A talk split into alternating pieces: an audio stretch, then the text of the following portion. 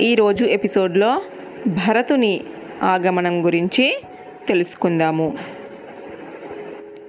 అభిషేక సంబరాలతో సహా అంతా చిత్రకూటానికి బయలుదేరండి అన్నాడు భరతుడు. అక్కడికి చేరుకునేందుకు తగిన వాహనాలను సిద్ధం చేయమన్నాడు. బాటలు వేసేందుకు దారిలో మిగిలిన ఏర్పాట్లు చూసేందుకు దుర్గావేత్తలను శిల్పులను నియమించమన్నాడు. సరే అన్నాడు రాజోద్యోగ్యులు ఆ సన్నాహాల్లో మునిగిపోయారు. పనివారిని వేల సంఖ్యలో నియమించి బాటల్ని వంతెనల్ని ఏర్పాటు చేశారు. మజిలీ ప్రదేశాల్లో డేరాలు పందిళ్ళు వేశారు. గంగా తీరం వరకు ప్రయాణించేందుకు వీలుగా భరతుడు మెచ్చుకునేలా దారిని అద్దంలా తీర్చిదిద్దారు. ఒక పక్క ప్రయాణ సన్నాహాలు జరుగుతూ ఉంటే మరోపక్క భరతునికి పట్టాభిషేకం జరిగే ప్రయత్నాలు ఊపందుకున్నాయి. అందులో భాగంగానే వశిష్ఠుని ఆదేశం మేరకు తెల్లవారుజామున రాజభవనంలో నగరాలు మోగాయి. గీతాలు స్తోత్ర పాఠాలు వినవించాయి. వాటికి మేల్కొన్నాడు భరతుడు. ఆ మర్యాదలను తట్టుకోలేనట్టుగా చూశాడు. రాజభవనం తలుపులని విసురుగా తెరిచాడు. వినలేనన్నట్టుగా చెవులు మూసుకున్నాడు. ఆపండి అని అరిచాడు. అతని అరుపునకు స్తోత్రపాఠాలు గీతాలు ఆగిపోయాయి. వాద్య సంగీతము మూగబోయింది. అంతటా నిశ్శబ్దం ఆవరించింది. చెవుల మీద నుంచి చేతులు తొలగించాడు భరతుడు. అన్నాడిలా నేను రాజుని కాదు. నాకిలాంటి మర్యాదలు నచ్చవు. వెళ్ళండి అన్నాడు. వెళ్ళిపోయారంతా. దుఃఖం ముంచుకు వచ్చింది. అన్న రామచంద్రుని తలుచుకొని కన్నీరు పెట్టుకున్నాడు భరతుడు. నిలుచున్న చోటనే కూర్చొని రోధించసాగాడు. శత్రుఘ్నుడు సమీపించాడతన్ని ఓదారుస్తూ అతన్ని కన్నీరు పెట్టుకున్నాడు.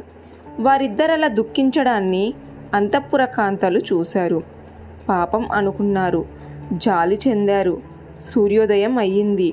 శిష్యులతో వశిష్ఠుడు సభాభవనంలోకి ప్రవేశించాడు. బంగారు పీఠంపై కూర్చున్నాడు. పరిచారికులను పిలిచారు. అత్యవసర సమావేశం ఉందని తెలియజేసి రాకుమారులను మంత్రులను సేనాపతులను మధ్యాహ్నం సభాభవనానికి ఆహ్వానించాల్సిందిగా ఆదేశించాడు. మహర్షి చెప్పినట్టుగానే చేశారు పరిచారికులు. ప్రముఖులంతా మధ్యాహ్నానికి సభాభవనానికి చేరుకున్నారు. భరతుడు రాసాగారు. అతని చూస్తూనే మంత్రి సామంతులంతా లేచి నిల్చున్నారు. కొంతమంది ఎదురెళ్ళారు. అతన్ని తోడుకొని వచ్చారు. ఉచితాసాన్ని చూ చూపించారు. కూర్చున్నాడు భరతుడు. సభ కిటకిటలాడుతోంది. అప్పుడు భరతునితో అన్నాడిలా వశిష్ఠుడు. కుమారా ధర్మ పద్ధతిలో పోషించి పాలించిన ఈ రాజ్యాన్ని నీకు అందజేసి నీ తండ్రి స్వర్గస్థుడయ్యాడు. ఆ తండ్రి ఆజ్ఞ పాటించి శ్రీరాముడు వనవాసానికి వెళ్ళాడు. అటు తండ్రి ఇటు అన్న నీకు అప్పగించిన ఈ రాజ్యాన్ని నువ్వు తప్పకుండా స్వీకరించాలి. పట్టాభిషిక్తుడవ్వాలి. నువ్వు రాజువి కావడం మాకు మహానందం. అందులో అనుమానించాల్సింది ఏదీ లేదు. గురువు మహర్షి మాట్లాడాల్సిన మాటలేనా ఇవి? అధర్మాన్ని పూనుకోమంటున్నాడు. తప్పు కాదు. గురువు చెప్పినంత మాత్రాన అధర్మం ధర్మం అవుతుందా కాదు కాదు. దీనిని ఎదిరించాల్సిందే. తప్పు లేదనుకున్నాడు భరతుడు. గద్గాద స్వరంతో అన్నాడిలా మహర్షి ఇవి మీరు మాట్లాడాల్సిన మాటలు కావు. నేను నా అన్న రాముడంత గొప్పవాణ్ణి కాకపోవచ్చు కానీ నీచుణ్ణి మాత్రం కాదు.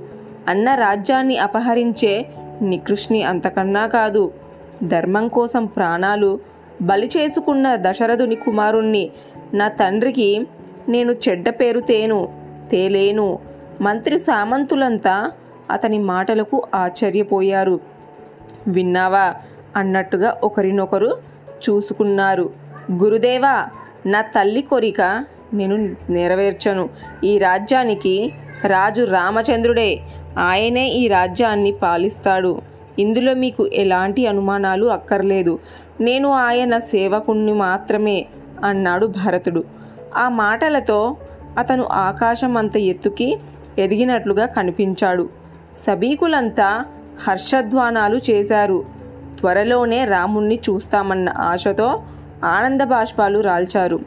తనని చూసి చేతులు జోడించి నమస్కరిస్తున్న సబీకులతో ఇలా అన్నాడు భరతుడు. తరువాయి భాగం నెక్స్ట్ ఎపిసోడ్లో తెలుసుకుందాం.